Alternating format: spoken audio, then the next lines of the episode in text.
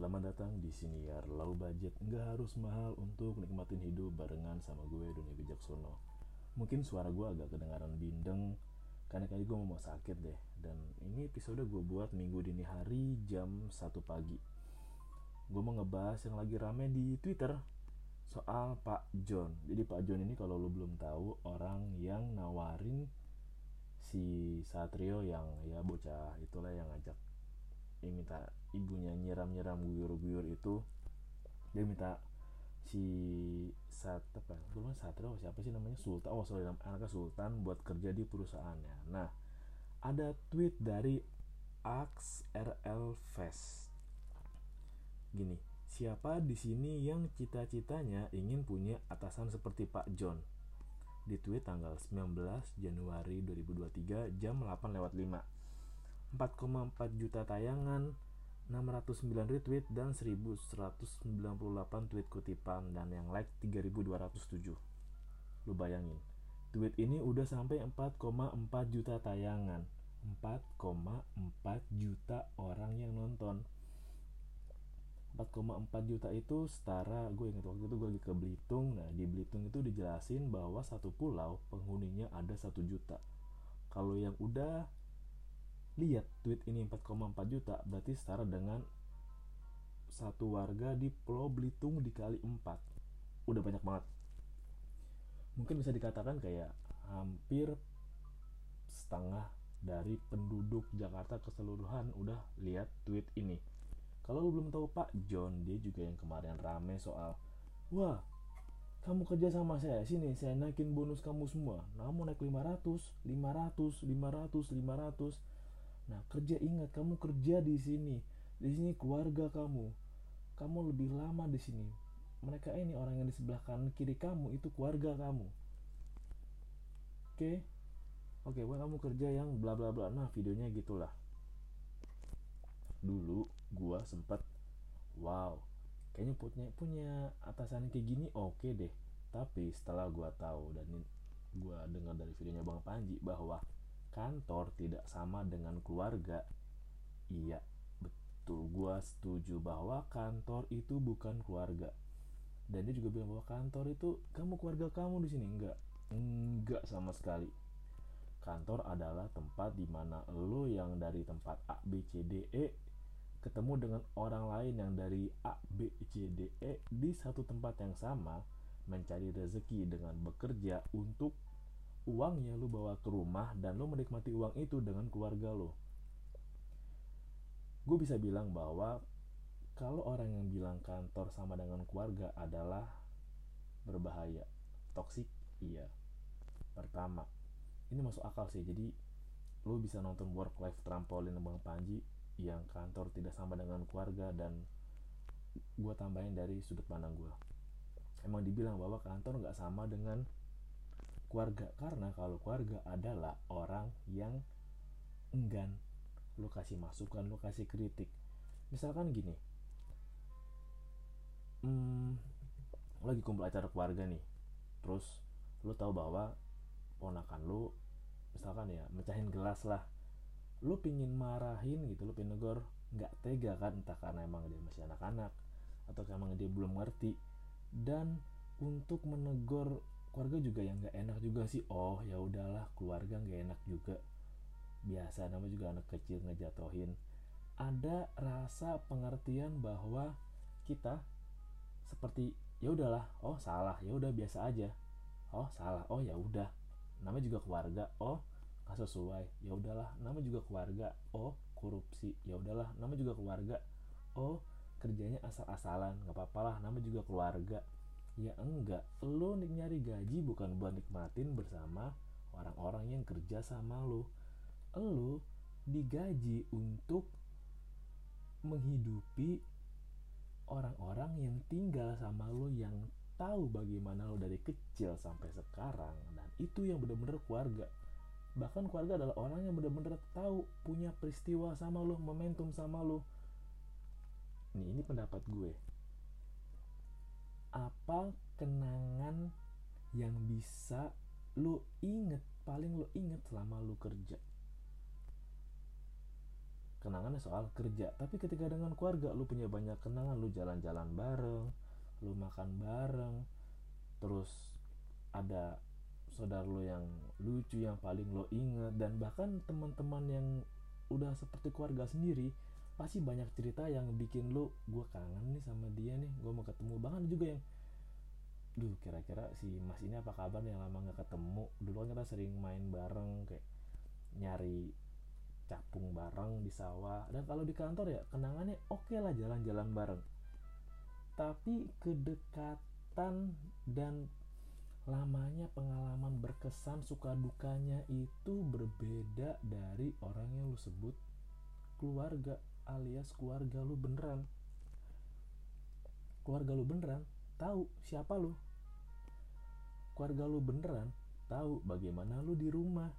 Lu ketika di rumah adalah lo yang menjadi diri lo yang sebenarnya. Ketika di luar lo pasti pakai topeng. Yakin gue ada orang yang nggak bahagia dengan pekerjaannya tapi masih tetap harus bekerja karena ada kebutuhan yang harus dicukupi di rumah lo harus bisa berkompromi dengan itu bahwa nggak apa-apa gue kerjanya nggak enak asal listrik di rumah aman bisa beli gas sebulan dua kali bisa jalan-jalan tiap minggu. Dan lagi pula kenapa lo nggak bisa memperlakukan kerja sebagai keluarga?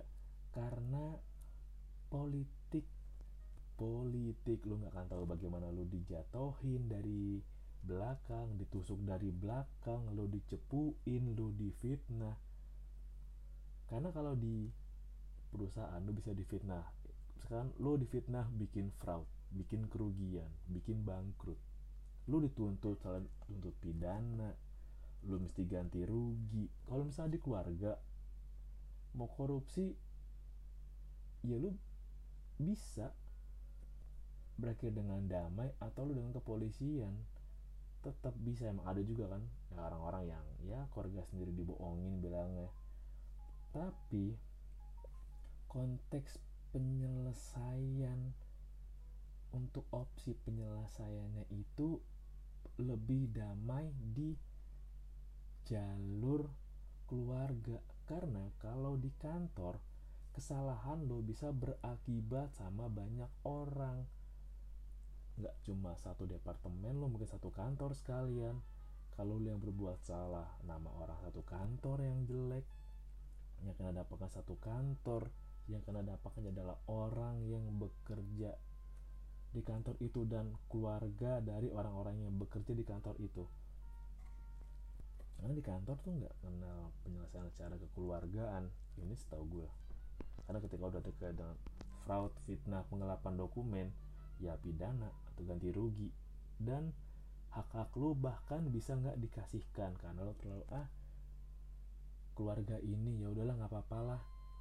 Uang pensiun gue dikurang setengahnya buat pajak atau apa pun itulah. Dan lu bisa lihat balasan di tweet ini balas Septia DP tuh dari play nggak mau ah soalnya suka potong gaji karyawan sesukanya tapi sayangnya waktu potong gaji nggak pernah dikontenin dan pecatin karyawannya. Tapi haknya nggak dikeluarin seharusnya. Slip gaji pun nggak pernah ada. Ini juga banyak lagi reply-nya sih dari si Safety DA tadi gue baca Facebook ada link di Twitter gue baca lagi. Coba gue lihat di di di di di Facebooknya. Nah di Facebooknya ada cuplikannya balasan Safety DA nih.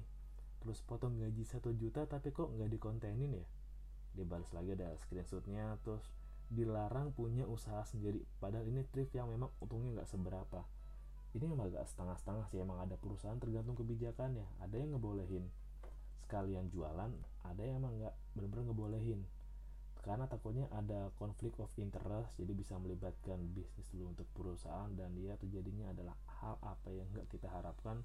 Atau juga emang ada santai aja asal lu kalau punya usaha nggak sejalan atau sama dengan tempat lu bekerja. Itu macam-macam sih. Tapi kalau thrifting ya kalau bisnis thrifting gue belum nemu sih yang ada profesional PT khusus untuk thrifting atau mungkin di luar ada kali ya. Tapi kalau thrifting kecil ya aman-aman aja karena juga thriftingnya baju. Nah terus sekian terima kasih. Lu bisa lihat screenshotnya FYI bukti-bukti chat dari beberapa pihak ex karyawan maka background chatnya atau pengambilan gambar beda-beda kebetulan pihak tersebut memang udah nggak bekerja di sana lagi. Nih ada lagi chat terakhir. Dari tadi HP saya link terus pak. Ini bla bla ada kok WA nya terus kenapa lo nggak minta ganti HP lo mau bantah gua kayak gimana lagi? Ayo gua ledenin ayo bantah gua lagi. Besok nggak usah injak kantor gua lagi. Gue udah curiga sih dengan orang-orang yang terlalu tinggi ketika menunjukkan persona dirinya. Ini emang nih gue kasih tips ya. Biar lu ini tips udah gue pakai lama banget dari awal gue pertama kerja awal pertama gue ikut usaha bokap gue ini prinsip yang bisa lu pakai di mana pun. Ini prinsip gue dapet dari film dan ini logis banget logis banget. Prinsipnya adalah satu sama dengan tiga tiga sama dengan satu. Ketika orang yang banyak ngomong banyak berkoar banyak memamerkan dirinya dari katakan tiga padahal yang bener cuma satu atau bahkan kosong. Tapi orang-orang yang kelihatannya sederhana biasa aja. Yang ngomong sederhana terus ya rendah hati itu malah orangnya bener-bener nilainya banyak. Jadi kalau lo di filmnya sih dibilang bahwa ya oh gue udah pernah pacaran sama tiga cewek nih padahal cuma satu atau bahkan cuma berani PDKT doang. Kalau misalnya ya iya pacar saya cuma satu nih. Padahal aslinya pernah pacaran ke banyak cewek gitu. Itu ngaruh banget. Banyak kalau orang udah terlalu jumawa itu pasti ada yang disembunyiin. Dan se manis-manisnya menyembunyikan kejujuran dia akan muncul lagi karena emang kejujuran. Dan ini gue dapet prinsip dari Pak Mardigu bahwa perusahaan itu adalah infrastruktur rezeki penyambung dari Tuhan untuk manusia lewat perusahaan. Kalau cara menyambungkan rezeki dari Tuhan lewat perusahaan ini salah, maka iya. Tuhan udah ngasih amanat ke lu nih. Tolong dong nih, lu bangun perusahaan, gue kasih rezeki gue perusahaan lu, tolong salurin sampaikan ke orang-orang yang membutuhkan, ke doa-doa para keluarga yang pingin bapaknya dapat pekerjaan lah, pengen bekerja dengan baik lah, udah dikasih tapi lu mengkhianati kepercayaan gue. Lu menyelewengkan kepercayaan gue amanat gue. Ya lu harus terima konsekuensinya. Orang apa yang gue titipin kalau ada rezeki buat lu sebagai penyambung gue untuk rezeki bagi-bagiin lah. Lu aja nggak menggunakan fungsi lu dengan baik ya ya pasti lu akan terima karmanya. Dan gue yakin bahwa ya ini pasti hmm, ini mungkin informasi baru setengah tapi kalau dilihat dari brandingnya kalau orang yang bisa baca bahasa tubuh orang yang bisa baca air muka itu pasti tahu deh.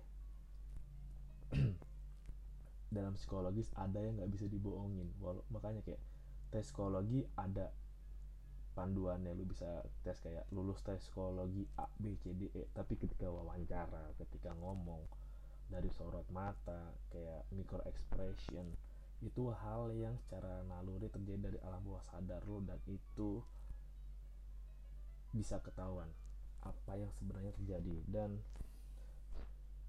hmm, mungkin emang ada di luar sana perusahaan yang menganggap seperti keluarga dan emang bener-bener dirawat seperti keluarga. Beruntunglah kalau lo bekerja di perusahaan seperti itu. Beruntung banget lo jaga memang. Tapi ingat bahwa keluarga lo yang sebenarnya adalah mereka yang menanti lo di rumah. Mereka yang mendoakan lo agar selamat di jalan. Mereka yang mendukung lo meskipun orang di luar sana nggak percaya sama lo mereka yang merawat lo ketika lo sakit mereka yang tetap memberi dukungan ke lu berusaha agar lu tetap semangat kerjanya. Orang-orang yang terima bahwa oh iya hari ini bulan ini gaji aku kurang karena aku dapat sanksi bla bla bla dan ikhlas nerima itu baru keluarga. Kantor enggak sama dengan keluarga. Jadi ya lu kantor buat bekerja ketika lu memutuskan kantor menjadiin keluarga lu risiko yang harus lu tanggung untuk sangat-sangat besar terutama risiko lu dibodoh-bodohin. Asli kayak ada orang yang aku cinta banget sama tempat ini padahal ya disuruh suruh yang atasannya nggak kerja cuma main sudoku mungkin cuma main soliter ya yang penting ada anak intern biar dia yang kerjain aja lah. Ah ada dia ini biar dia aja ngerjain lah. Dia mampu kok. Terus bilang jalan-jalan. Bilangnya meeting keluar meeting jam 10 baru balik jam 4 dan nanya kerjaan. Dan yang paling anjing maksimal adalah kamu ngapain aja? Kamu bisa kerja nggak lu dianggap nggak kerja padahal udah kerjain berusaha lu kerjain dengan sepenuh hati tenaga semangat tapi lu nggak dianggap kerja men. Berisiko emang kalau lu bekerja di tempat yang menganggap karena adalah keluarga. Mungkin kalau keluarganya kayak Fast and Furious I don't know. Balapan nggak nggak tapi emang sudut pandang gue adalah kantor nggak sama dengan keluarga dan lo yang harus nentuin keluarga lo seperti apa. Bukan kalau di kantor kan lo terima nih ada orang ya kasar kata ada orang random. Ih ada orang baru nih dari B. Oke okay, keluarga baru welcome W. Terus ada ih ada orang di divisi C ini ih orang baru. Ayo kita anggap keluarga. Ye enggak lah. Lo yang pilih. Lo yang pilih. Dan satu kata yang harus lo waspai adalah kita berlayar di satu kapal yang sama. Enggak kapalnya enggak sama? Enggak lu berangkat ke tempat kerja lu naik motor panas-panasan pakai jaket atau lu naik keretaan desek-desekan atau lu naik busway yang sesek banget susah dapat pegangan dan mereka ada yang kerja naik mobil pribadi ada yang disopirin. Beda beda. Yang bisa disebut sama adalah kalau lo mau mengikuti visi yang ada di tempat lo kerja. Visinya jelas cara pencapaiannya jelas terukur. Ada reward jika step by step target dari visinya tercapai itu baru bisa bukan kapal yang sama tapi ke tujuan yang sama. Tapi lo hati-hati lagi ingat bagaimanapun kehidupan lo yang sebenarnya adalah di luar pekerjaan. Lo mendefinisikan definisikan diri lo adalah di luar pekerjaan. Siapa lo sebenarnya adalah lo di luar dunia kerja. Siapa lo yang sesungguhnya apa yang lo minati apa yang lo sukai adalah lo di luar pekerjaan. Kalau emang lo suka bekerja good. Bagus buat lo lo tekunin untuk mencoba karir yang bagus punya gaji yang bagus dan hidup di sampai pensiun. Nggak masalah oke okay kok pilihan lu bagus. Pun juga orang yang oke okay lah gue kerja kerja tapi gue berkarya berkarya gue berkarir untuk diri gue sendiri di luar pekerjaan oke okay lah. Ketika lo bekerja orang lain hormatin orang yang memberikan kesempatan buat lo bekerja. Lo hormatin lo jaga kepercayaan itu. Dan buat lo yang masih berusaha berkarya di luar pekerjaan lo tetap lakuin aja lakuin bahwa banyak warna baru yang bisa lo raih lo dapetin untuk menambah warna dari apa yang lo lakukan sekarang di pekerjaan. Kalau emang lo ingin berkarir di pekerjaan lo sampai dapat level tertinggi dapat level GM CEO bagus terusin. Banyakin pengalaman lo pengetahuan lo seluas mungkin dan sedalam mungkin. Setiap pilihan punya pengorbanan. Tapi ingat ada keluarga yang menunggu lu di rumah dan jangan sampai lu mengecewakan keluarga lu dengan nggak memberikan waktu untuk mereka. Terima kasih udah dengerin senior gua episode ini dan salam low budget. Nggak harus mahal untuk nikmatin hidup